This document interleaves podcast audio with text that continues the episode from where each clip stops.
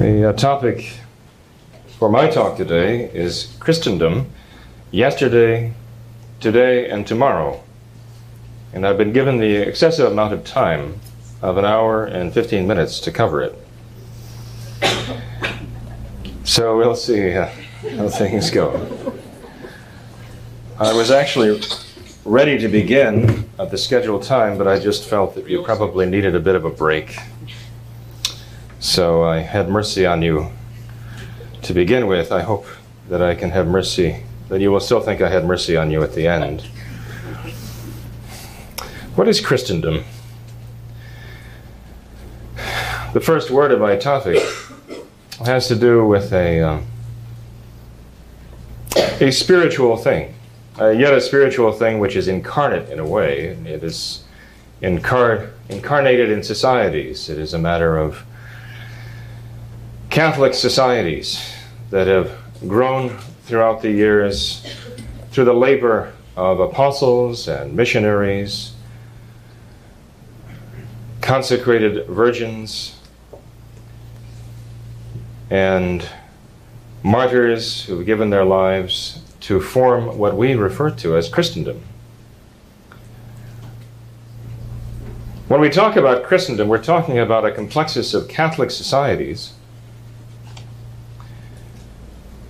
which are dedicated to the teachings of the gospel. That means that they propose to base all of their laws and the enforcement of those laws on the teachings of our Lord Jesus Christ and the Gospels. Now, of course, human beings cannot live up perfectly to the ideals of the Gospel. But the fact is that we realize it is an ideal, and we strive to live up to it more and more perfectly. This is the principle upon which all Catholic societies are based and on which Christendom is based. They are united by a common faith, a common hope, and a common charity, even though knowing from the outset that they're going to fall far short, inevitably. Nonetheless, this is their ideal. This is the fundamental unifying principle of Christendom. This is a perfect opportunity to speak on this subject because, as has already been remarked, no doubt, by other speakers, this October 13th is the anniversary of the great miracle of the sun, which consummated Our Lady's apparitions to the children at Fatima in Portugal. Apparitions which extended from May through October in 1917. This is the 84th anniversary of the great miracle. And so it makes sense that we begin with that note and end by talking about our Blessed Mother. Now, our Catholic people need to see the big picture. When we talk about Christendom yesterday, today, and tomorrow, it's a very broad topic. And we really do need to see the big picture. And when we as Catholics talk about the big picture, we're talking about seeing things as God sees things, seeing things the way the saints in heaven now see things. That's the big picture. Isaac Newton once said that if he were able to accomplish so much, if he was able to accomplish so much as he was in the field of science and mathematics, it was because he was able to stand upon the shoulders of giants. Well, we Catholics also stand upon the shoulders of giants, and those giants are the saints. And that's why we can see so far.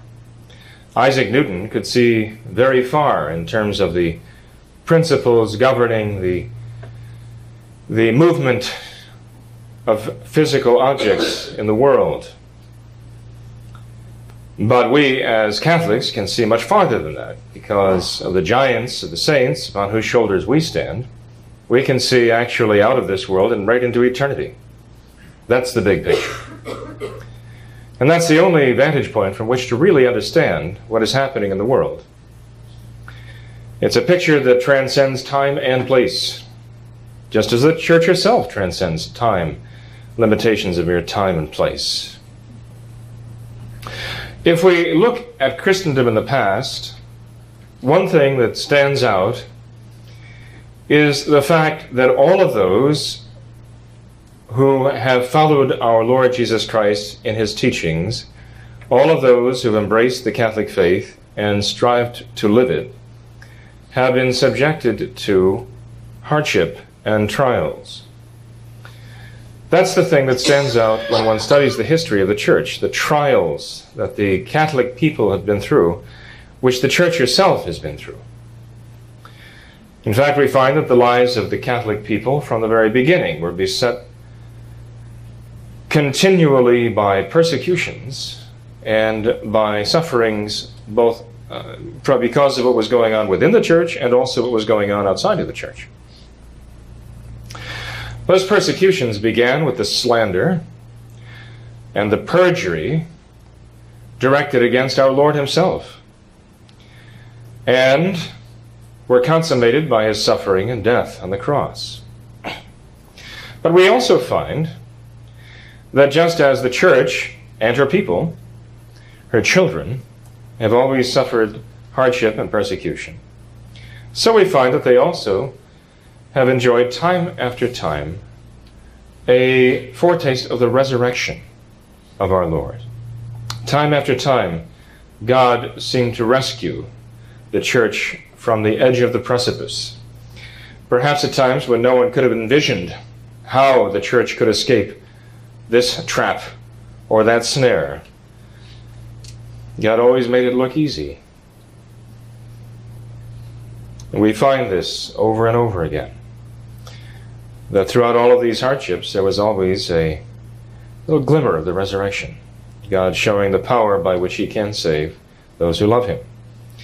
We see right from the beginning the followers of our Lord Jesus Christ persecuted by the Jews. Most of those in the initial days were Jews, were converted to following our Lord, and they did suffer persecution.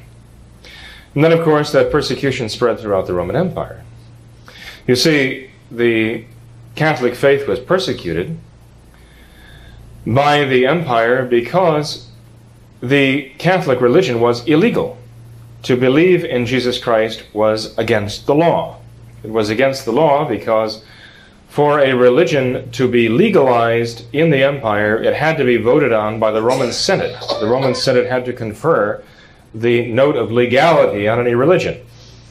And when the Roman armies came back victorious from their campaigns, they would bring back also a knowledge of, and perhaps even some symbols of, the gods of the people whom they conquered, and they would be enshrined in the Pantheon, a place for all the gods, Pantheon. And the Roman Senate would then vote to approve this religion as legal in the empire. But Christianity was not voted on as legal by the Roman Senate, and so for all those years, even during times of relative peace, during the 250 years from the reign of Nero to the reign of Constantine, during those times of relative peace, during this 2.5-century period of persecution, the Church and her faith were still illegal. And the Catholic people always had to reckon with the fact that they were engaging in an illegal activity when they offered Mass and administered the sacraments and received the sacraments. And at any moment, the wrath of the empire could descend upon them, often wrath that was precipitated by the jealousy of neighbors who were envious of the prosperity of the Christian people around them, the prosperity which arose from their work ethic and their moral principles that they followed. Now, even while the Church was still subject to persecution in the Roman Empire, there were also divisions among priests and bishops and lay people within the Church. Heresies were racking the Church even in the times of the apostles. Even the apostles had to deal with this. I mean, they who knew our Lord personally and who could speak from personal experience about our Lord's teaching and what he meant by what he taught had to deal with people who would get up and contradict them and teach a different faith and attribute it to our Lord. The apostles had to deal with the likes of Cerinthus and Simon Magus, Simon the magician. We read about him in the Acts of the Apostles. And they also had to deal with the Judaizers, those who were converts from Judaism, but not converted quite all the way. And so they were so half Jewish and half Christian. They believed that to become a Christian, you had to become a Jew first. And this required converts from the Gentiles, from the pagans, to first become Jews and followers of Moses before they could be admitted to follow Christ and become Christians. These Judaizers had a very profound effect for quite a long time. Then you have the Gnostic monster. Gnosticism was a belief that came out of the East that all mankind is simply pieces of God. God who was broken, shattered like a, let's say, like a piece of glass by an evil God who created the world as a prisoner. And we are pieces of God imprisoned in the world. But one day, of course, we'll discover that we are truly God. We'll discover our own divinity. In fact, in our own day, the New Age movement is predicting the great world teacher to come any minute now and teach us our own divinity. And this is simply a resurgence of the Gnostic error that has been fueling human pride and fueled by human pride from the very beginning when Lucifer said to Eve, "No, not so, but God knows if you disobey him and eat this fruit that you will be as gods yourselves, knowing good and evil for yourselves." It's the same story. It's just New Age movement is just modern day Gnosticism is all it is. It is a monster. It's like a hydra. It has not only so many heads, it also has tentacles that reach virtually everywhere human pride goes. The Catholic faithful had to deal with this. They had to deal with the Marcionites. They had to face the Montanists. They had to deal with the Arian heresy, perhaps the most deadly of all the heresies. They had to deal with the Apollinarians, with the Eutychians, with the Sabellians, with the Modalists, with the Patripassianists, with the Nestorians, with the Monothelites, with the Monophysites, and on and on and on. All these different heresies were arising to attack the Church and her faith in the early centuries. Can you imagine being a Catholic at a time like that? We traditional Catholics can hold firmly to the faith as we knew it because we can know it. Thank goodness we didn't have to go through this trial by fire of dealing with all these different heresies. Whatever the human imagination could invent became a heresy. But God has provided a sure knowledge of the faith for us because of the Church's tradition. And because the Church faced these heretics and answered them, we have those answers. And you realize that while all of this was going on, Catholics were living in a society that was falling apart, was disintegrating under its own weight. Because as the Church was spreading, unfortunately, the huge pagan superstructure was crumbling, and the empire could not even defend itself. Sometimes didn't even have the will to defend itself. And the soldiers who were the bravest and the best in their legions were Christians very often, and they were the ones who were put to death. They were the ones who were murdered by the very empire they were sworn to defend as soldiers, because it was thought that Christians in the ranks of the army would compromise the blessings of the gods and would risk defeat in battle. And so the most loyal of the soldiers, the Christians, were martyred. And no wonder the pagan superstructure of the empire began to collapse. People were so saturated with luxury and laziness, they were paying mercenaries from the very barbarian peoples they were fighting against. They were paying the mercenaries to fight for them against the barbarian tribes.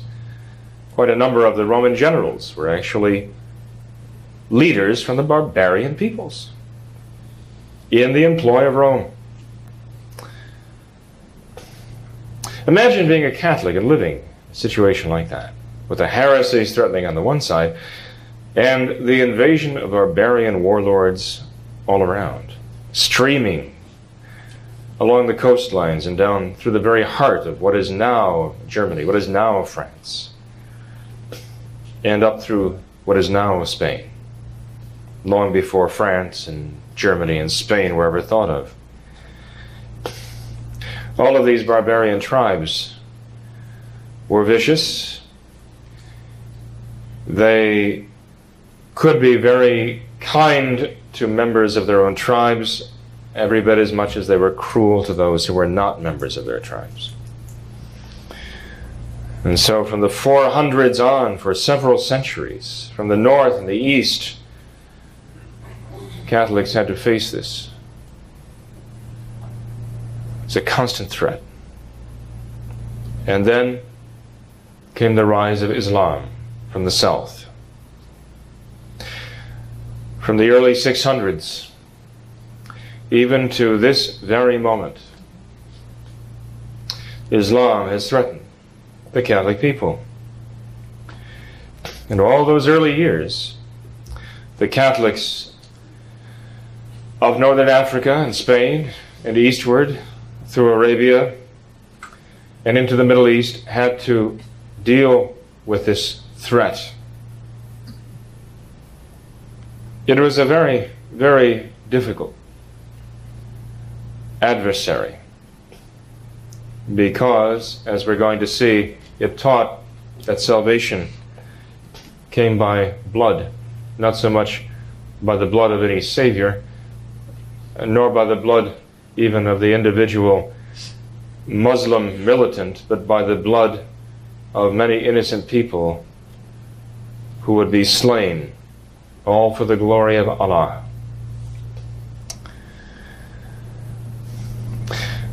You go then just a few centuries later and you see the consummation of a struggle that had been brewing already for centuries before that. The Eastern Schism, when the churches of the East, the great patriarchates of the East, broke away from the church. They would say that the West broke away from them, but it doesn't work that way.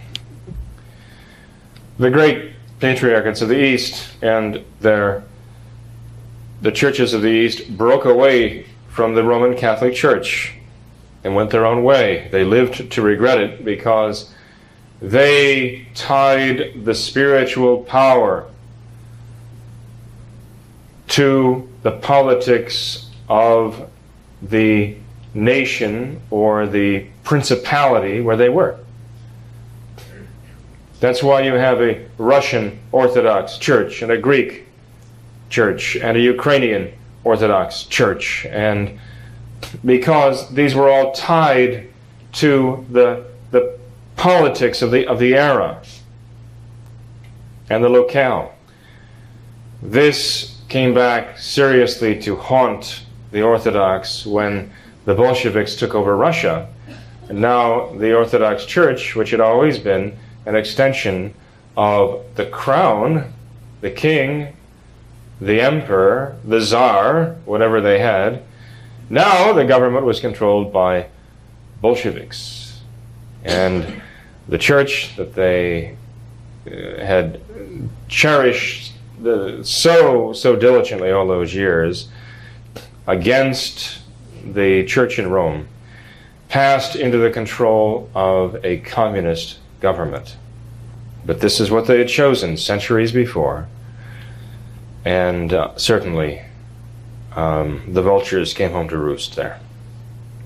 But this was consummated finally in the year 1054. There was a brief time when in 950 there was a break, then a temporary reunion, and then finally in 1054 the Orthodox churches broke away permanently.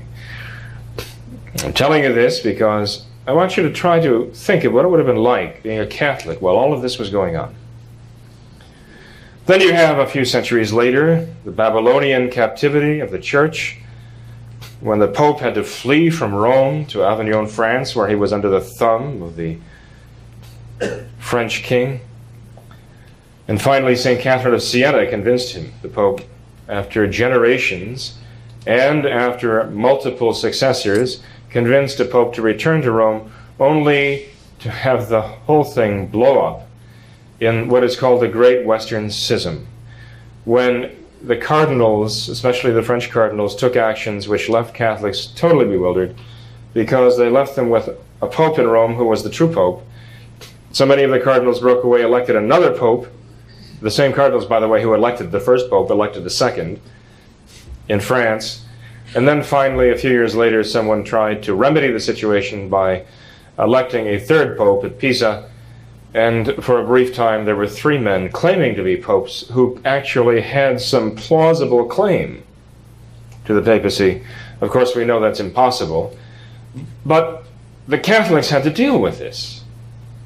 Can you imagine living through something like this, living at a time like this? Well, your Catholic ancestors had to deal with these things. They were dealing with despotic emperors and kings. They lived through the lay investiture struggles when the emperors were driving bishops and even popes into exile, when the emperors and kings were naming bishops on the basis of the fact that they were useful politically. This went on for centuries. The Black Plague in the 1400s, 1/3 of the people of Europe died in that plague. That's the estimate anyway. 1 out of every 3 human beings alive in Europe died during the course of that plague in about 25 years. Can you imagine? Then came the Enlightenment, humanism, rationalism. Then the continued heresies of John Huss, Wycliffe, Luther, Calvin, Zwingli, 1300s, 1400s, 1500s. The continued threat of Islam all during this time. With the great Battle of Lepanto, the gates of Vienna, Lepanto in 1570, when the Christian fleet defeated the Muslims, and the Battle of Vienna in 1683, when the Muslims were defeated at the very gates of Vienna. Then you see the rise of Freemasonry. You see the French Revolution, the convulsion of France, a convulsion that spread throughout the entirety of Christendom with the rise of Napoleon, when 2 popes were actually taken prisoner by Napoleon. Can you imagine being a Catholic living through this time, seeing this happen? Then in the 1800s, the revolutions, revolution upon revolution all throughout Europe in the 1800s. And Pius IX, actually a prisoner of his own papal see for a while, his papal palace, and then having to actually be smuggled out of Rome to the safety of Gaeta, to return later only to call the First Vatican Council and then have the troops of Garibaldi roll in and take over the city. Can you imagine being a Catholic at this time? Well, my dear people, you'd better begin to be able to imagine what it would be like, because I think the times ahead are going to require that we identify more with our Catholic ancestors than by this very unusual situation in which most of us received the faith and have been living the faith over the past 50, 60, 70 years. The situation prevailing in the world over the last century or so has been very, very unusual. Our understanding of how things should be for Catholics, what we consider to be normal, is in fact very unusual. The Catholic people have seldom known peace. They've seldom known a time when they were safe. They've seldom known a time when there was as much clarity as there is today. And it's all because we are the beneficiaries of their struggles, of their hardships, of their sufferings, and often of their deaths. And I just give this as a kind of a brief overview about Christendom of the past. It is marked by sufferings. It is marked by a great deal of genuine heroism, real heroism. We know the saints of the past because they come to us from times of struggle and hardship and sacrifice. And if it seems that we have a hard time finding great saints and prophets in our own day, perhaps it is because The soil just isn't right for it. Well, I believe that the soil is going to become heavily fertilized by sacrifice and even by blood. When we come to the present day, Christendom at this moment, what do we find? Well, we find a great deal of decay. That as the Roman Empire was decaying back when the faith was planted, so we find, or shortly after the faith was planted, so we find that Christendom today has decayed a great deal, and it's decayed because the faith has decayed in the hearts and the minds of the people. And even where there is faith in our Lord, there is not a genuine hope. Hope tells you that you will be saved if you do the things that our Lord demands of you, not just that you will be saved automatically, regardless of what you do. That is not the virtue of hope. Not only is faith decayed, but true hope is decayed, and certainly true charity is decayed.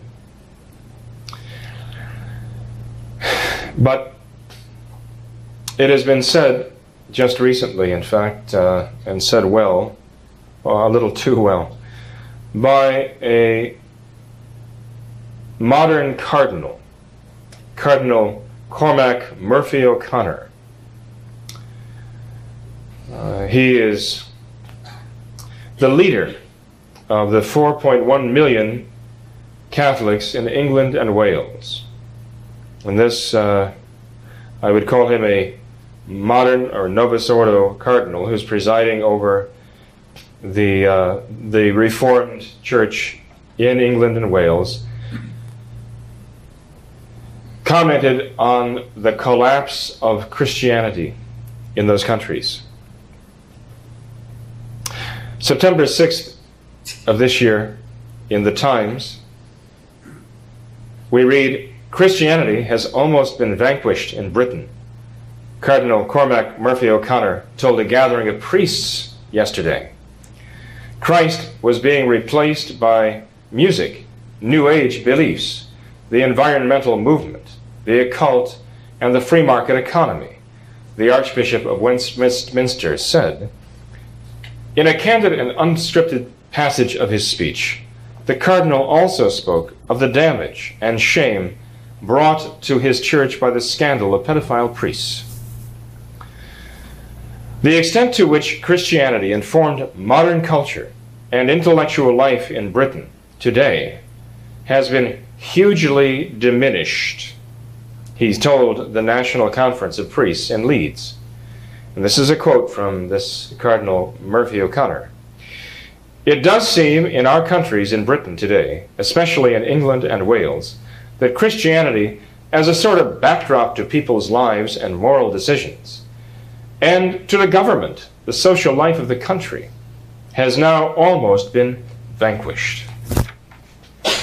There is indifference to Christian values and to the church among many young people, and indeed not only the young. You see quite a demoralized society, one where the only good is what I want, the only rights are my own, and the only life with any meaning or value is the life I want for myself." Comments reported September 6th, just 5 days before the tragedy at the World Trade Center. I think the Cardinal has said it quite well. There is a decay going on, even to the point that he says that Christianity has been practically vanquished. That means conquered, overcome. Quite an admission for the leader of the 4.1 million modern Catholics of England and Wales. My dear people, we do have to face one thing as a threat that has come back to haunt us today. And the reason why it is haunting us is because we have weakened ourselves by a lack of faith and a lack of hope and a lack of love for God. That's the only reason why Islam could have risen again. And I wanted to mention this to you because it does form an important part not only of today, but of at least what I expect is going to be the future. You know, Pope Pius XI instituted the feast of the kingship of our Lord Jesus Christ. And he also gave us a beautiful prayer, an act of consecration of the human race to the Sacred Heart of Jesus. You know it well. You've prayed it many times before the Blessed Sacrament. It is required to be prayed on the feast of Christ the King, and we will pray it before our altars on the last Sunday of this month. In that act of consecration of the human race to the Sacred Heart of Jesus, Pope Pius XI has this phrase: we are praying for those qui in tenebris idolatriae aut islamismi autoversantur. That is, we are praying for those who are yet cast into the darknesses of idolatry or Islamism. And the Pope introduced this into the prayer of consecration because he must have seen something coming, something very sinister. Notice he refers to the darknesses of Islamism. Well, we have seen this darkness recently, and it is very dark indeed. In order to understand the present and what I fear is going to be the future and what we're going to be up against, we need to have a little bit of an understanding about Islam. In recent sermons I talked about this, but I'd like to show it to you today, actually, so you can see some of it with your own eyes. Islam means submission.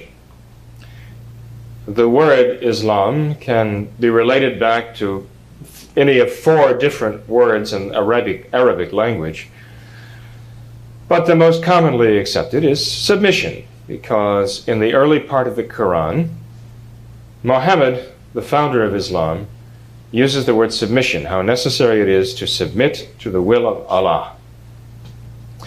Muhammad was born about the year 570 AD, so very early on, and he lived 63 years. He was a camel driver. Not a very auspicious beginning, I suppose, but the Muslims probably would say, well, being a carpenter wasn't a very auspicious beginning either. But, of course, we knew that our Lord's being the foster son of St. Joseph was a carpenter for a very important spiritual and symbolic reason. But Muhammad was a camel driver, and he was employed by a wealthy family, one of whose members, an older woman, a woman 15 years his senior, actually chose to marry him. And at that point, Muhammad, who had been a very poor man, raised by a poor uncle in an otherwise rather wealthy country, at that moment, Muhammad himself became a rich man through marriage. And he set in motion a kind of effort to enrich the poor at the expense of the wealthy. Muhammad, we are told in many of the biographies of him, was a pagan. But it might not be that simple. It appears that he might well have been a member of a pseudo-quasi-Christian sect called the Ebionites. The Ebionites go back to those group of Judaizers I was just telling you about, those who tried to remain Jewish even when they became Christian. And the Ebionites, by the time of Muhammad, were a half-Jewish, half-Christian group. But also they had a rich mixture of legends tied in, the apocryphal stories that weren't really revealed by God, but all kinds of legends about our Lord and about Moses and about Abraham and so on. And when you read the Quran, all of this is to be found there. You can actually read the Quran and wonder, where did he get all of this? I know some of it came from the New Testament and some of it came from the Old Testament, but there's a large mixture of other things that just seem to be pure invention. Well, actually, the Quran came out of this milieu, the Ebionites, who still held to the Old Testament, hold to the New Testament, and had a lot of legends floating around too, what are called the apocryphal stories about our Lord. This is really the makeup of the Quran. I was told that Quran means simply the readings, that when Muhammad began, these readings were simply supposed to be his commentaries on the Old Testament, the New Testament, and these apocryphal stories. But that originally he did not necessarily, right from the start, propose what he was doing as divine revelation. But of course, that's what the Quran became. And so it was a new revelation. Muhammad was a new prophet. He received his calling late in life, about the age of 40 years. And he spent the last 23 years of his life cultivating his teachings, and became known as the prophet, or the messenger, or the apostle of Allah. By the way, Ebionites, the word comes from poor men, so it seemed to fit Muhammad very well. But if you look at the doctrine of Islam, you find that the teachings that came to be Islam are not teachings of compassion for the poor. It might have started that way, perhaps in Muhammad's mind, but it certainly didn't end that way. People sometimes ask, how did Islam spread so quickly? I mean, after all, within 100 years of Muhammad's death, Muslims were fighting for the control of France, or what was to become France, having swept through all of northern Africa, even across the Straits of Gibraltar, throughout Spain, all the way as far north as northern France, and eastward, as far as Persia. How could this have happened in 1 century? Well, a priest from Lebanon explained to me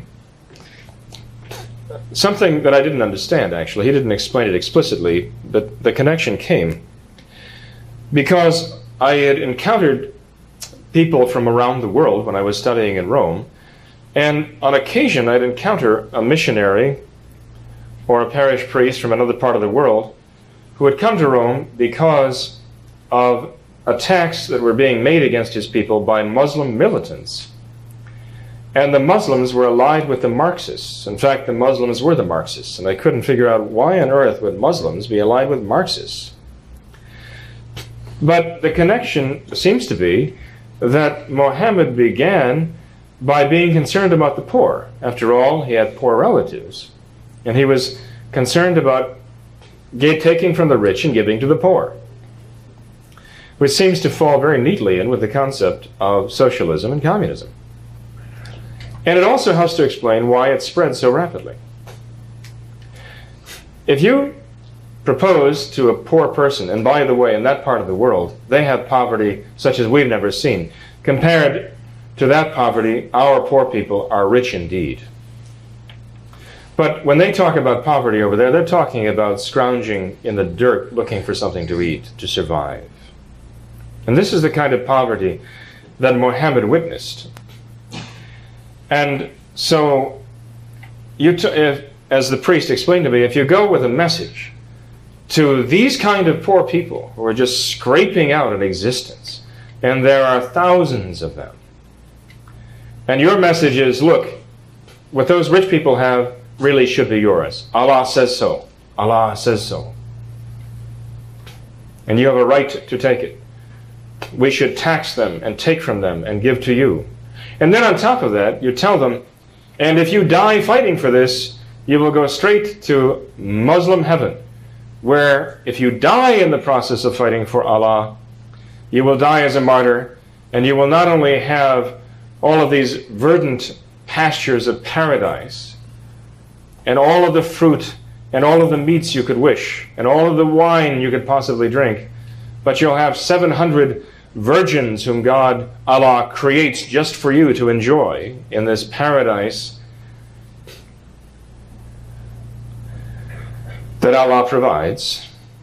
No wonder, with this vision, people are willing to fight and even to die, thinking, they have nothing to lose here, everything to gain, and in the end, finally, this Muslim paradise, where they can have everything that is forbidden to them here, forbidden by Islam, but they can enjoy it there.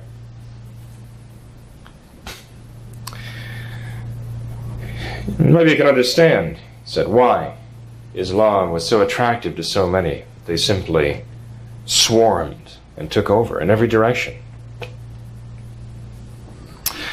So we find the poverty side of Muhammad's upbringing and how he meant to deal with it when he began preaching as a kind of Marxist idea hundreds of years before a Karl Marx saw the light of day. Well, you find in Islam also a great emphasis on the unity of Allah.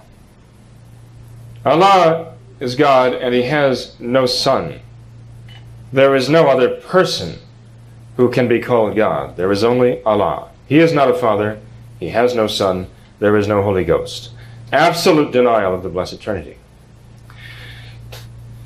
All of the prophets, the great men who've come, and by the way, Islam recognizes quite a few prophets in the past, Abraham, Moses, our Lord Jesus Christ, whom they just referred to as Isa, and finally Muhammad, who was the greatest of the prophets, the last of the prophets, who brought the final revelation. Moses was the prophet for the Jews, and Jesus was the prophet for the Christians, but Muhammad is the prophet for Islam, the Muslims, the chosen people who receive the greatest and final revelation. And so the expression, there is, Allah is the one God, the only God, and Muhammad is his prophet. This is the battle cry. Now, their idea of heaven, of course, is completely opposite to our own. The Muslim idea of heaven is a heaven without God, in a sense. You know, you ask, you see that the teachings of Muhammad take God out of this world. There is no Savior. There is no God who became incarnate and lived on the earth and taught us and died for us. That doesn't exist. As far as Muhammad is concerned, and Islamics are concerned, that is a blasphemy. Allah is somewhere, but He's not here on earth, never was, never will be. But Allah is not even in heaven. If you read the descriptions of the Islamic heaven, they talk about rivers flowing through these beautiful flowering paradises with succulent fruits and all the food you can eat. That appeals to the poor, especially in a land like the Middle East, which is very dry, and you know, oases are very, very popular, but they are the exception rather than the rule. A lot of desert area there. Well, he paints a beautiful picture of these paradises of flowering plants and magnificent fruit trees, and all of these houris, the virgins. That a man receives. By the way, it's all about men, notice too. It's all about men. The houris are virgins who are created to service or take care of these men who've gone to heaven. They are not women who are living here on earth, no. What happens to them? Well, I asked this priest, he said, well, they simply vanish. The women here on earth simply vanish. Well, I think you can actually talk to different Muslims and get different answers to that question. But of course, the answer for a Muslim must ultimately come from the Quran. But in any case, where is Allah? Not just here, where is He in heaven? The Muslims don't have Him to enjoy in heaven. See, it's totally different from our Catholic understanding of heaven, that we are created for God in His own image and likeness.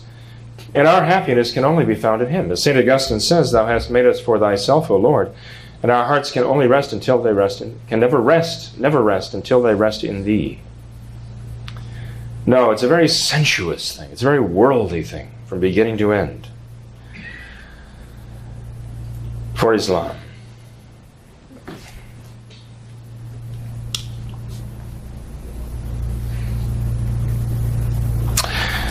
Now,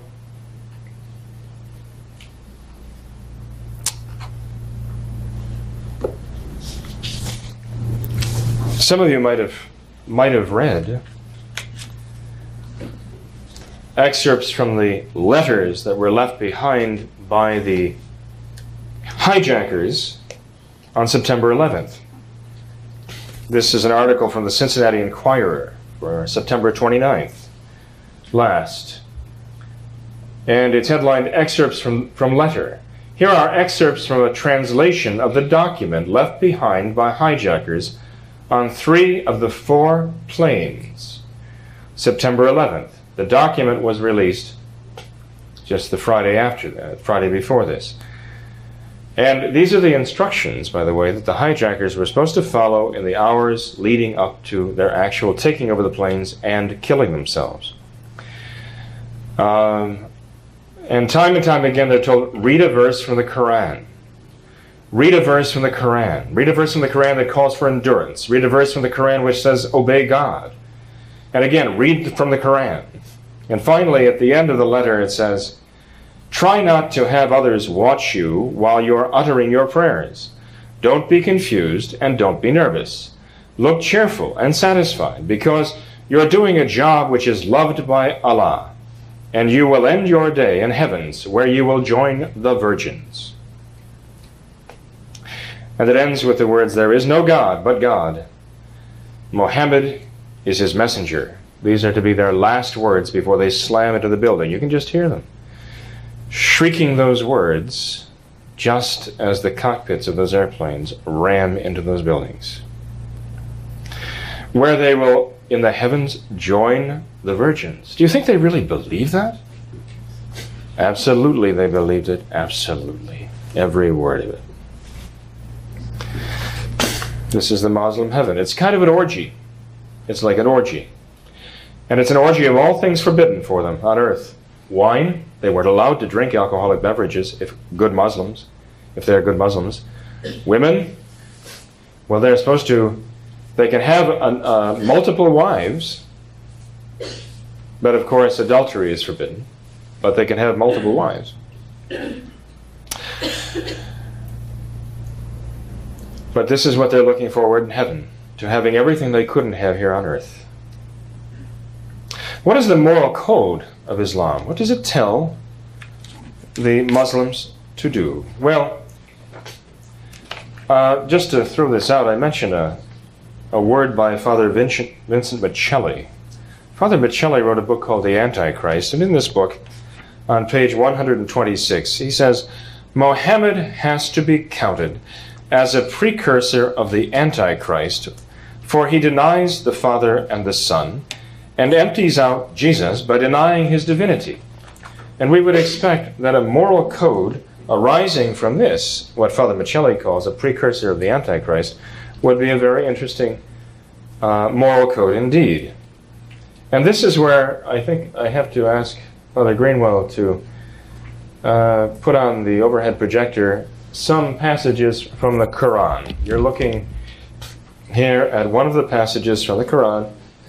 This is from just the 2nd chapter, or as it's called, a surah. There are 114 chapters in the Quran. This is just the 2nd.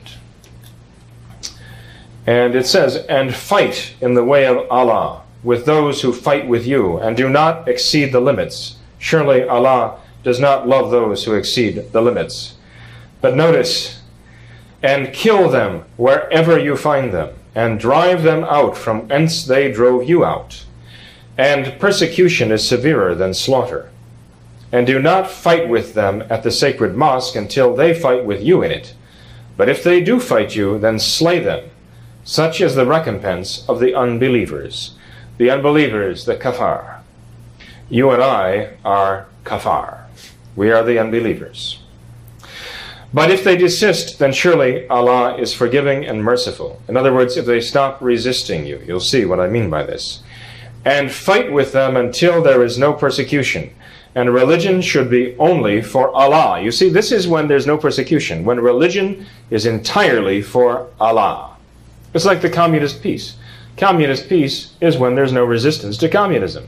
Well, peace for the Quran is when there's no resistance to Islam, or no resistance to Allah. And fight with them until there is no persecution, and religion should be only for Allah. But if they desist, then there should be no hostility except against the oppressors. But you have to remember, for them the oppressors are those who resist Allah. You'll see what I mean in a moment. Now, there are those who say that the Quran starts peacefully enough, but it becomes more and more violent as it goes on. That's not true. This is just the second chapter. And could you give us the next transparency, please, Father Greenwood? Now, you have to read from right to left, like Hebrew, the Arabic, which you see there on the one side of the page, actually reads like Hebrew from right to left. And so the first page here, the earlier page, is actually on your right-hand side. Then you have to go to the page on the left-hand side. Notice what we're told here. Number 4 here, he says, surely they who disbelieve in the communications of Allah, they shall have a severe chastisement, and Allah is mighty, the Lord of retribution. This is something you notice about Allah. They keep saying He's beneficent and merciful, but it always comes down to vengeance. It always comes down to paying people back and retribution. He's always angry. Number 7, He it is who has revealed the book to you. Some of its verses are decisive. They are the basis of the book, and others are allegorical. Then, as for those in whose hearts there is perversity, they follow the part of it which is allegorical, seeking to mislead, and seeking to give it their own interpretation. But none knows its interpretation except Allah. And those who are firmly rooted in knowledge say, we believe in it. It is all from our Lord.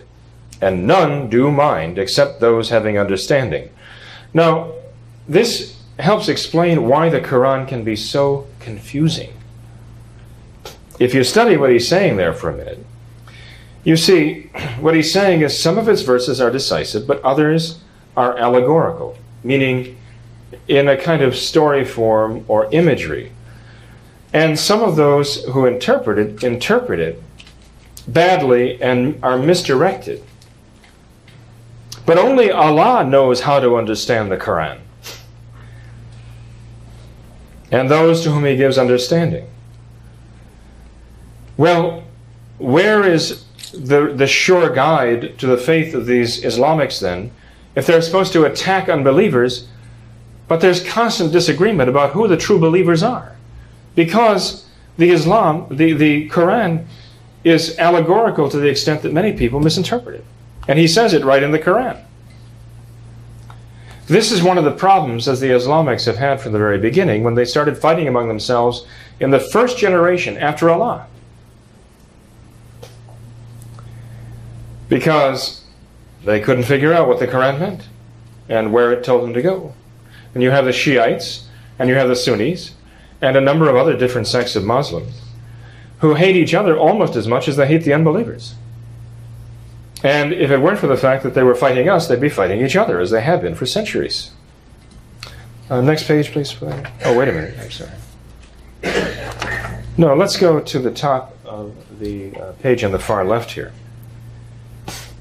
Our Lord, surely thou art the gatherer of men on a day about which there is no doubt. Surely Allah will not fail His promise. As for those who disbelieve, surely neither their wealth nor their children shall avail them in the least against Allah, and these it is who are the fuel of the fire. Number 12 there says, say to those who disbelieve, you shall be vanquished and driven together to hell, and evil is the resting place. The next page, please.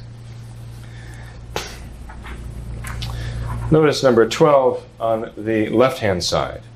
When your Lord revealed to the angels, I am with you. Therefore, make firm those who believe. I will cast terror into the hearts of those who disbelieve. Therefore strike off their heads, and strike off every fingertip of them. This is because they acted adversely to Allah and His Apostle. This is what I mean. Whoever opposes Allah and Muhammad and Islam is a target. And whoever acts adversely to Allah and His Apostle, then surely Allah is severe in requiting evil. This, taste it and know that for the unbelievers is the chastisement of fire.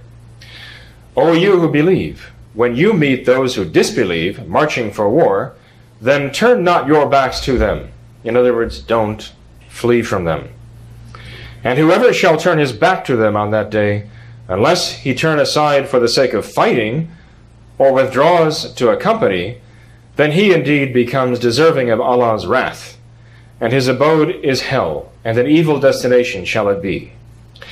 So, he says, you did not slay them, that's the unbelievers, but it was Allah who slew them. And you did not smite when you smote the enemy, that's us, but it was Allah who smote, and that He might confer upon the believers a good gift from Himself. Surely Allah is hearing and knowing. And the next page then, finally. Well, I'll tell you what, I'm going to pass from this, because here he talks about the belief of the Jews and the belief of the Christians. He singles them out as enemies. And then the next page, please.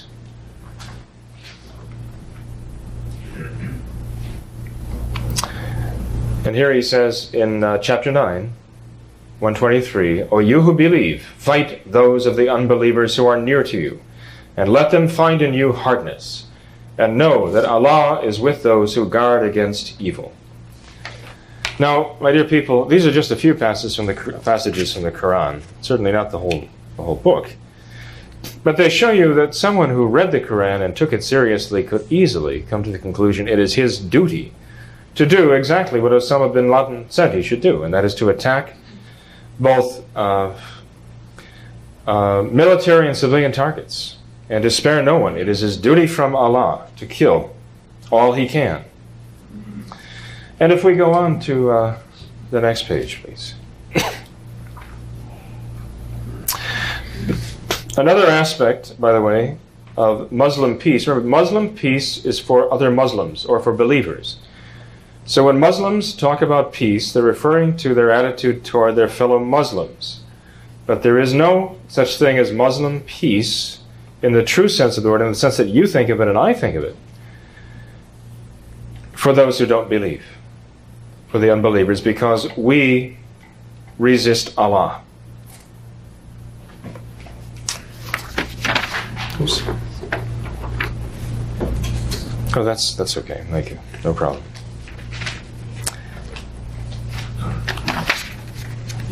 Thank you.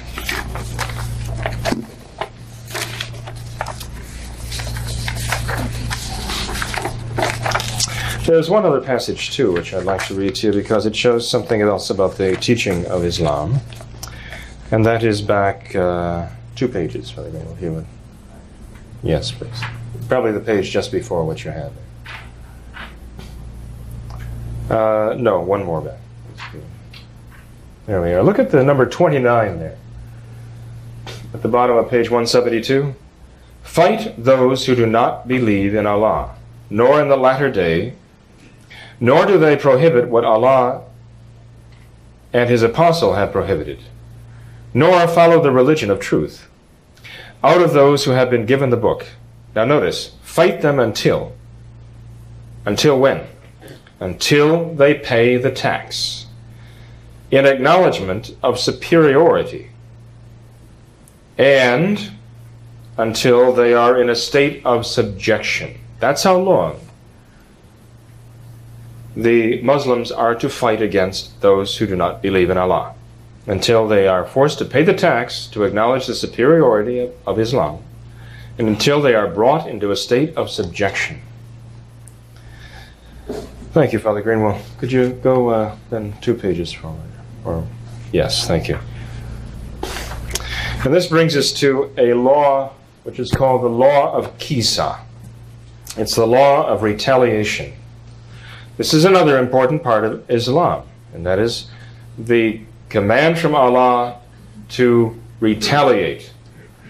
This was an Old Testament law. It has found its way into Islam, and it is actually the basis of their law of how you are to respond. Number 44, he says, surely we revealed the Torah, that's the Torah of the Old Testament. Surely we, that's supposed to be Allah speaking, we revealed the Torah in which was guidance and light. With it the prophets who submitted themselves to Allah judged matters for those who were Jews, and the masters of divine knowledge and the doctors. Because they were required to guard part of the book of Allah, and they were witnesses thereof, therefore fear not the people, and fear me, and do not take a small price for my communication, and whoever did not judge by what Allah revealed, those are they who are the unbelievers. So the unbelievers are the ones who do not believe what is being revealed here. And this is what is being revealed. Those who reject the law of retaliation. And we prescribe to them in it that life is for life, and eye for eye, and nose for nose, and ear for ear, and tooth for tooth, and that there is reprisal in wounds. In other words, strike back. He who forgoes it, it shall be an expiation for him. And whoever did not judge by what Allah revealed, those are they that are the unjust. On the next page, the same thing. He talks about retaliation as a great virtue, something that Allah will prosper. Number 60 there says, that shall be so, and he who retaliates with the like of that with which he has been afflicted, and he has been oppressed, Allah will most certainly aid him. Most surely Allah is pardoning, forgiving. So, you see, there is in Islam very much a law of retaliation, as it was with the Jews, a law which our Lord abrogated explicitly in the Sermon on the Mount. But if they feel as though they've been attacked, if they feel that we are an enemy, they have an obligation to attack us. And it is something that is an act of love for Allah to attack and to injure your enemy. And Allah will prosper you. Remember, as he said, it is not you who struck, it is Allah who killed them. Now, my dear people, as far as salvation goes in Islam. Remember, there is no savior, but they have what they call the 5 pillars of Islam. And I'm not sure about the pronunciation of this. By the way, I'm taking this from a book that was sent to our school in Cincinnati, and evidently has been sent through the public school system also throughout, possibly throughout the country. It is entitled, Teaching About Islam and Muslims in the Public School Classroom, a handbook for educators, 3rd edition.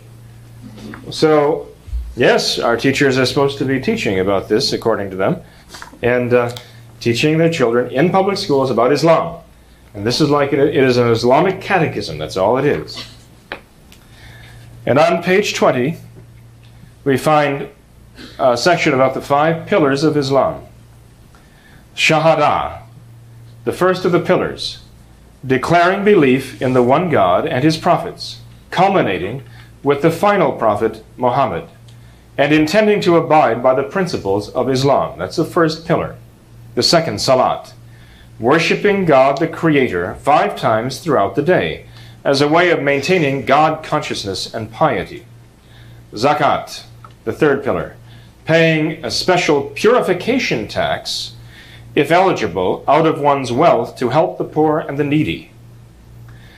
The 4th pillar, Saum, fasting daily during the Islamic month of Ramadan as a spiritual exercise, and a word that I don't know how to pronounce, H-A-J-J.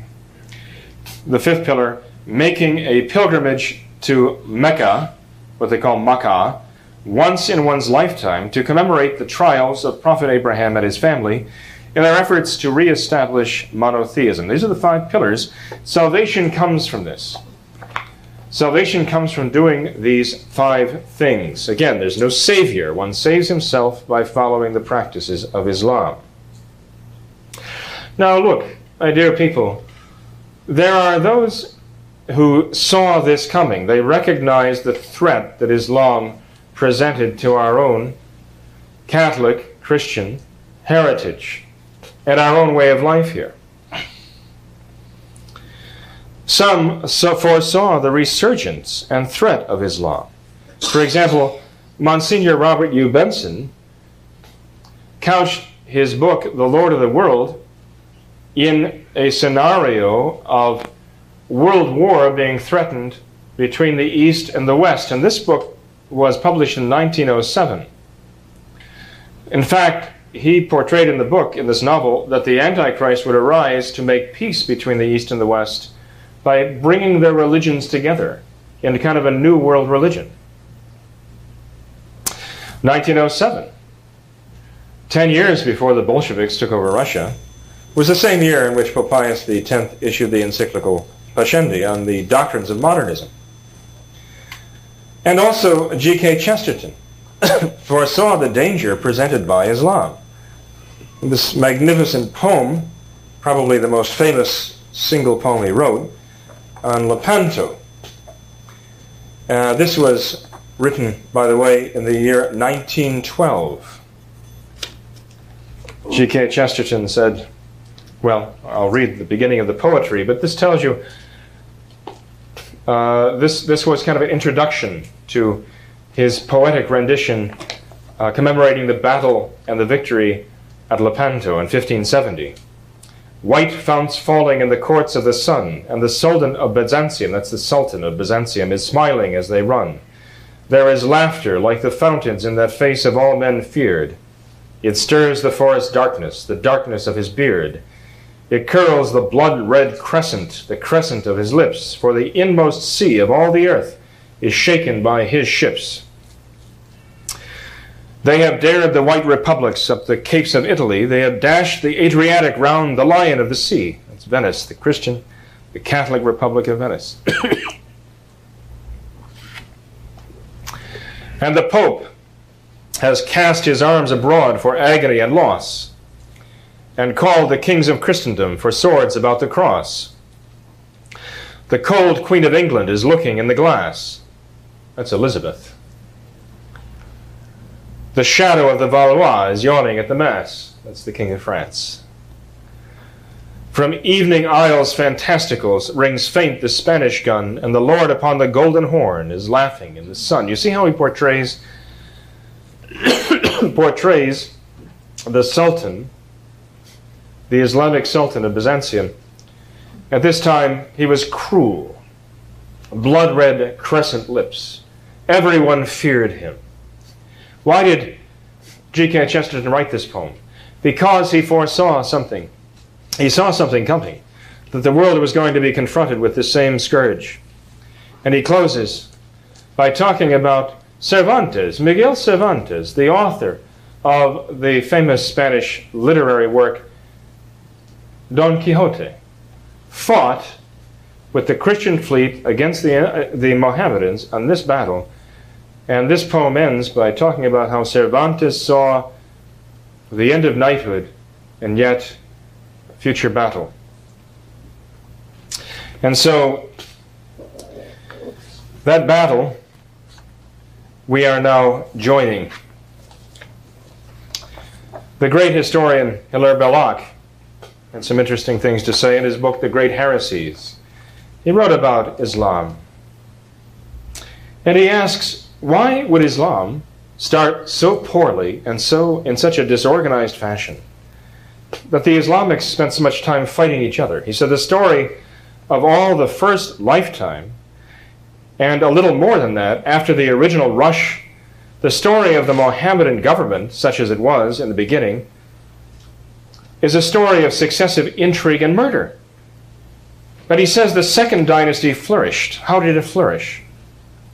It became rich, it became powerful, it spread everywhere, it seemed.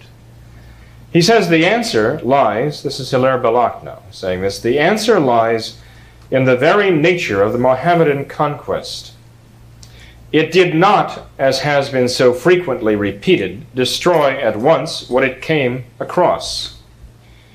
It did not exterminate all those who would not accept Islam. It was just the other way around, he says. It was remarkable among all the powers which have ruled these lands throughout history for what has wrongly been called its tolerance. The Mohammedan temper was not tolerant, he says. It was, on the contrary, fanatical and bloodthirsty. It felt no respect for, nor even curiosity about, those from whom it differed. It was absurdly vain of itself, regarding with contempt the high Christian culture all about it. It still so regards it even today. But the conquerors and those whom they converted and attached to themselves from the native populations were still too few to govern by force. And what is more important, they had no idea of organization. They were always slipshod and haphazard. Therefore, a very large majority of the conquered remained, that is, the conquered Christians, remained in their old habits of life and of religion. But slowly, the influence of Islam spread through these. But during the first centuries, the great majority in Syria, and even in Mesopotamia and Egypt, were Christians, keeping the Christian Mass, the Christian Gospels, and all the Christian tradition.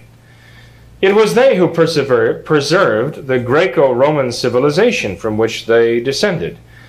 And it was that civilization, surviving under the surface of Mohammedan government, which gave their learning and material power to the wide territories, which we must call, even so early, the Mohammedan world, though the bulk of it was not yet Mohammedan in creed. But there was another, and it is the most important cause, that is, for the spread of Mohammedanism, the fiscal cause. The overwhelming wealth of the early Mohammedan caliphate, the merchant and the tiller of the land, the owner of property and the negotiator, were everywhere relieved by the Mohammedan conquest. For a massive usury was swept away. You see, the pagans had been engaging in usury and reducing people to poverty. That was all swept away with the conquest of the Mohammedans. And also swept away was an intricate system of taxation without corresponding results from governments. What the Arabian conquerors and their successors in Mesopotamia did was to replace all of that by a simple, straight system of tribute. The conquerors and the conquered. The conquerors paying tribute, and the conquered paying tribute, and the conquerors taking it. Whatever was not Mohammedan in the immense Mohammedan empire, that is, the most of its population was not Mohammedan, was subject to a special tribute. They had to pay.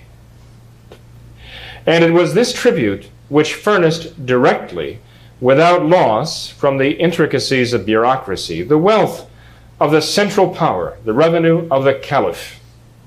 That revenue remained enormous during all the first generations. The result was that which always follows upon a high concentration of wealth in one governing center. The whole of the society governed from that center reflects the opulence of its directors. And this actually harkens back to something that was said in the Quran right there in chapter 9. Fight against them until they are reduced to paying the tax, it said. Everything that was not Mohammedan was taxed.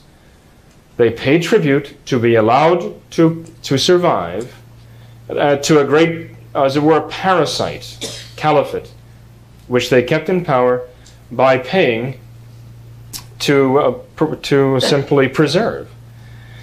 That's the tax that they would have to pay, and only then would they have peace under Islam. Well, my dear people, in our own day, there was a man who foresaw this also. Pat Buchanan has been talking about this for quite some time now. He talked about immigration in general. He wasn't perhaps warning about immigration of Islamics necessarily, but he was talking about the dangers of immigration, has been talking about that for years. And as a matter of fact, many of those who ridiculed him so roundly from the beginning are now saying what he said, but they're not giving him credit for it. In his book, Republic, Not an Empire, Pat Buchanan wrote, "The most immediate and serious problem facing the United States in this hemisphere lies in mass immigration. Since 1965, America has added 30 million people. Each year, as many immigrants enter, not all legally, as there are people in New Hampshire and Vermont. 1/10 of the population of Mexico, the Caribbean islands. Some exhibit hostility to learning English. Others manifest open contempt for our country. At the United States-Mexico soccer game at Los Angeles Coliseum in 1998, the national anthem was booed by 90,000. The U.S. flag was torn down. The U.S. team was showered with insults and debris as it left the field. Immigrants now make up a growing share of the inmate population in federal and state prisons. 1/3 of the early arrestees in the Los Angeles riot were illegal aliens." He says, "Americans have always known instinctively that the great danger came from within. Abraham Lincoln spoke this truth in an 1838 address to the Young Men's Lyceum of Springfield, Illinois. This is what he said. At what point shall we expect the approach of danger? Shall we expect some transatlantic military giant to step the ocean and crush us at a blow? Never. All the armories of Europe, Asia, and Africa combined, with a Bonaparte for a commander, could not by force take a drink from the Ohio or make a track on the Blue Ridge in a trial of 1,000 years. If destruction be our lot, we must ourselves be its author and its finisher. As a nation of free men, we must live through all time or die by suicide." And so Buchanan was already warning that there is danger in free immigration, and he certainly could have foreseen the threat to our own Christian culture coming by the arrival of so many who do not share that culture, but who actually are sworn to crush it, destroy it. He says it should become U.S. policy in the year 2000 to declare that the era of mass immigration has ended, that henceforth 250,000 new immigrants will be permitted in each year, and that illegal immigration will be halted, and illegal aliens returned home. As Ronald Reagan said, a country that cannot control its borders isn't really a country anymore. Now, the reason why I bring this in here is because we've seen a massive switch, a paradigm shift, as this evening's speaker will talk about, a paradigm shift in so many of the words of our politicians who are saying exactly the same things that Buchanan said before, and they ridiculed him. But now they realize that, yes, there are dangers out there, and yes, our own Christian culture is worth preserving and fighting for. Now, my dear people, we look at the present situation. All of this was talking about basically the present situation of what we're dealing with. And we've seen that the terrorists did indeed bring America to her knees. Not in the way they anticipated, because our people began to pray. There are the cynics who say that Americans pray like as someone with a headache reaches for aspirin. Americans turn to God as someone with a cold reaches for Sudafed. But, you know, I think there's more to that.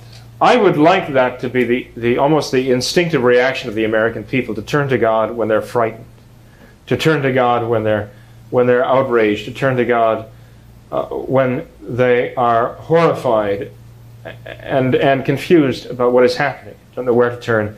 I'd like them to turn there. And so I wouldn't criticize these dear people. I would just hope that we could follow through, though. It's a promising beginning. It's unfortunate, so tragic, that they brought Americans to their knees in this way. But Americans were praying, and we just hope to purify the prayers of America. And when we say, God bless America, we mean not only give us freedom from our enemies, but God deliver us from ourselves. As Abraham Lincoln said, we are the ones who will have to kill ourselves if America is to die. And so we ask God's mercy on America in the very act of asking His blessing for America. When we look around and we see the reaction of our American people today to what has taken place, we find that people are very much afraid even today. I, as part of my priestly efforts, go through many airports and see the security that is there. When I was in Europe, I became very accustomed to seeing men standing in battle fatigues with the stern and forbidding looks, holding Uzis and other forms of armaments on street corners and just out in public. It's a way of life over there, but it was not a way of life here. When I first got out of the airplane in Fort Lauderdale, where I'd gone to offer Mass last Sunday, and I saw one of our own American lads standing there in camis and holding a big black gun. It struck me because it was America. It was America. It actually was painful to see that. It was startling to see that. Shocking, even, I would say. But this is, unfortunately, what appears to be the future, at least the near future. No wonder people are frightened. And frightened people can be controlled. Frightened people can be controlled. The churches were filled, but there's another aspect to this also. People are willing, this moment it seems, to surrender the rights, the very rights which make them their birthrights as Americans. The rights that our own constitutions grant us, the rights which make this America, because they're afraid. They're contemplating surrendering. And that's one way to destroy our country even more thoroughly than any terrorist or foreign army could ever do.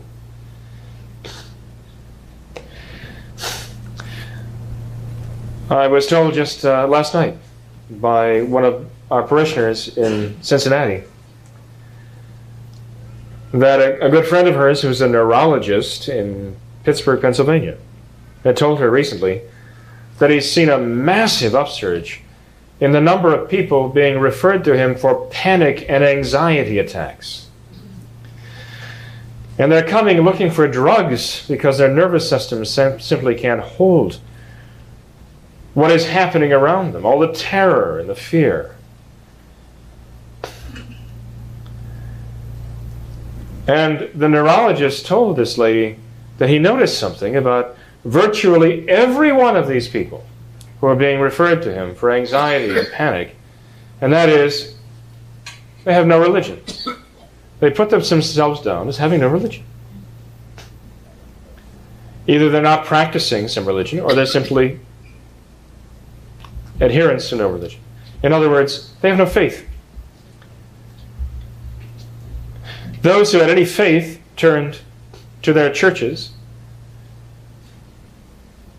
But there's a massive group out there who have no faith to sustain them.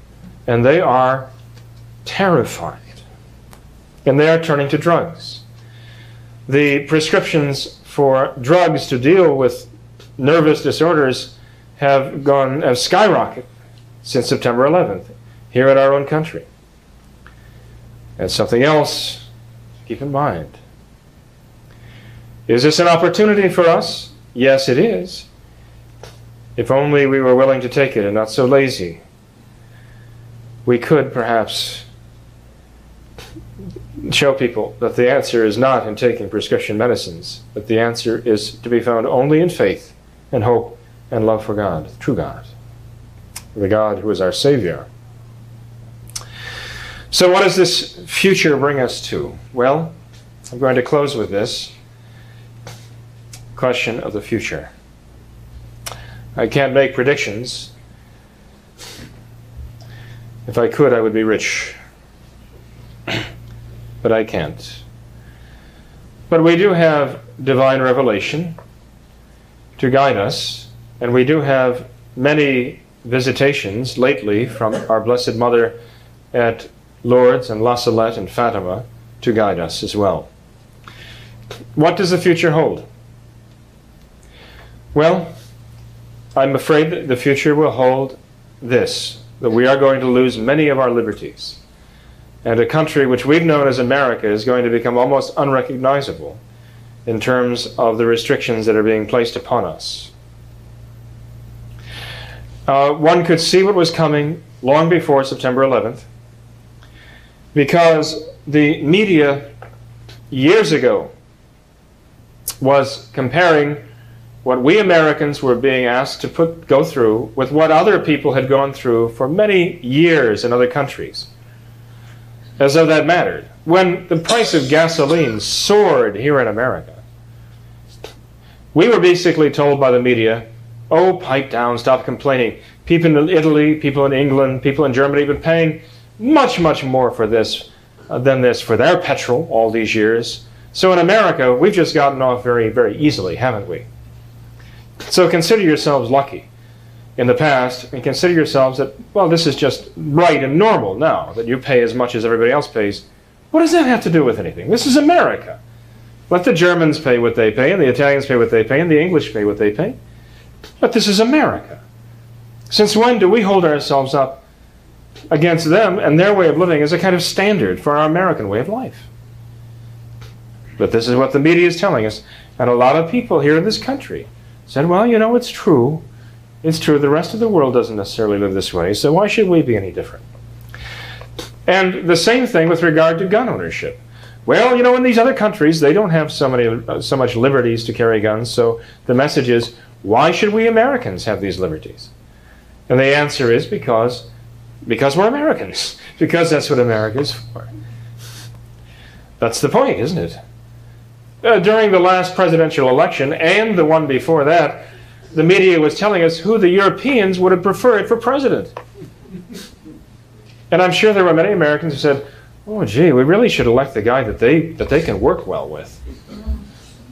But what does that have to do with anything? We're going to elect a president whom the French want? Or the British want? Or the Germans want? Or the Italians want? We elect the president to be a president of America for Americans, and we vote for him. It's our vote. This is the whole idea. But this is the message that has been sewn in for many years now. And of course, it's being used now. We're told, well, in other countries, citizens carry internal passports or identity cards, and they have to surrender them. They go out to get a quart of milk or a pound of cheese, and they have to be willing to surrender their identity card to a gendarme or a carabiniero or whoever asks to see their papers. Well, that's fine for them. And it was also fine for socialist governments and communist governments and every dictator who ever lived. But this is America. And we don't want that kind of thing. We don't want to have to live this way. They do in other countries because this is our country. You know what the ultimate upshot of all this is, and I know much of this has not been spiritual, and I'm sorry for that, but I hope that you'll see that all of this is actually converging to a spiritual point. Because everything I've said here has to do with our faith. And other countries have gone the way they have, I believe, because the faith has been waning in those nations for perhaps generations. But the only thing we have to keep us strong, and it is the only thing we need, is our faith in God, our hope in our Lord Jesus Christ, and our love for the Blessed Trinity, whom Muhammad rejected. You see, the ultimate upshot of all of this, and this, I think, is what the future is going to bring, not just I think, I know, is the triumph of the Immaculate Heart of Mary. Our Lady promised this at Fatima, and we are going to see this. And things are moving rather rapidly now, so who knows, some of us who are here today or our children might live to see this triumph of Our Lady's Immaculate Heart. We are also going to find, I hope, that even our own children begin to understand the importance of a Savior Because when we deal with Islam, or when we deal with Judaism, we are dealing with religions that do not have a savior. For Islam, there is no such thing as a savior. For Judaism, there is, but they still anticipate him. He's not arrived yet. But as Christians, as Catholics, we have a living savior. And that makes all the difference. It makes all the difference. It's all that matters, really. We discover the enormous importance of the fact that we are able to say these words, our Lord Jesus Christ, my Redeemer, Jesus Christ, our Savior, Jesus Christ. Because it is His coming that has transformed everything. That's why there is this difference. If it weren't for Him, it would still just be the law of retaliation. It would still be the warlords. It would still be just this hopelessness of a heaven with no God, let alone an earth with no God. But our Lord has made all the difference, and it should move us to reaffirm our allegiance and our love for Him, our desire to know Him better. We see the Islamics doing what they do, and we should be embarrassed that while they are willing to do what they do, I mean, even I saw it in Cleveland Airport, a Muslim roll out his rug, get down on his knees with people around, and start bowing to Mecca as he's saying his prayers in Arabic. And I think to myself, and we are ashamed to show a rosary in public or make the sign of the cross at a restaurant. And they do this for what? For Allah? And we should be doing it for whom? For the true God, who has loved us enough to teach us with a human tongue and bless us with His own human hands, and then have them both crucified by thirst and by nails. You know, hopefully all of this will make us increase our faith, study it more, stop being so lazy, make us more dedicated Catholics. That's the only acceptable response we have. That's the only place there is any security. Being in the state of grace is the only safe place to be. No government can protect you from what they have in mind for you. Not perfectly. And you, as a member of the church militant, must be in the state of grace. If you are not, you are like a soldier who is missing in action. You're a prisoner of war, or you're simply dead. And you're useless to your church and even your country.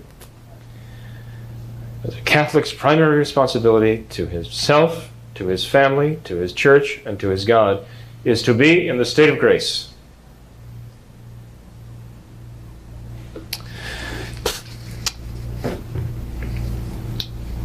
We are also going to, in the future, discover the power of the rosary, mostly, rather, Our Lady and her power working through the rosary. That's what we're going to find out most.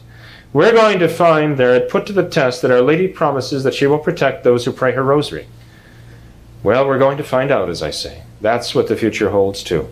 And those who are willing to pray the rosary and humble themselves and remember the mysteries and make their hearts like her heart, because they fill their hearts with the very things that her hearts are filled with. What are those things? Mary kept all these things in her heart. That is, the words of Jesus and the things that He did. Those are the things that filled her heart. The Gospel even says so. And if we, through the rosary, fill our hearts with exactly those things, then we will see the power of Our Lady through the rosary. And finally, I say this, dear people. We are going to learn to trust in God more and more. Because those who persevere we'll see all things increasingly from the vantage point of God's own eternal knowledge and wisdom. What do I mean by that? I mean by this You and I pray. We have urgent things that are so important to us. We pray and we pray and we don't see anything good happening. Sometimes things go from bad to worse. And we have this sense of urgency in our prayers. And in the days ahead, we're going to feel that very acutely, the sense of urgency because of what's going to be happening in the world. And we're going to be praying to God. We're going to be praying for the intercession of the Blessed Mother and the saints, such as St. Teresa. But things are not going to be going from good to better, from better to best, or even from bad to better, perhaps for a long time. And we will have this sense of urgency. We have to understand, though, that in heaven there is no sense of urgency. When you are praying for the conversion of someone, for the safety of a loved one, whatever it might be, there is no sense of urgency in heaven. Why? Because God knows how everything is going to turn out. He knows how it's all going to end. And now even the saints whose intercession you beg for, they know how things are going to end. They don't feel a sense of urgency, like this has to be done now, we're always lost.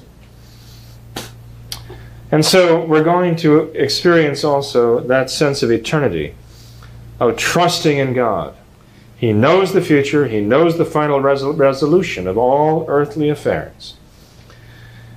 All the saints in heaven with God know who will cooperate with grace and when and where and how they will do it. We fret, but the saints' knowledge in God gives them the calm reassurance, and they in turn will give us that reassurance. The saints whom we invoke so urgently and ardently, and often with such anxieties, they already see the promised triumph of the Immaculate Heart of Mary. You see it even now.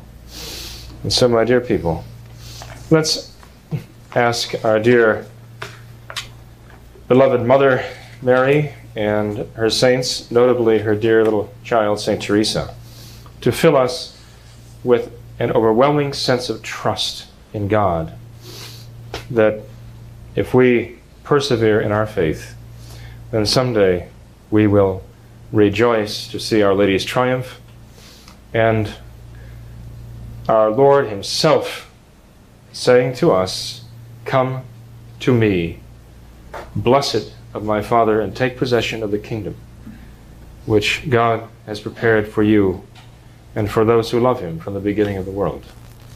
May God bless you.